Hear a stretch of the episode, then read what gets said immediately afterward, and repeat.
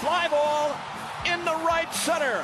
Broxton is there, and they're the champions.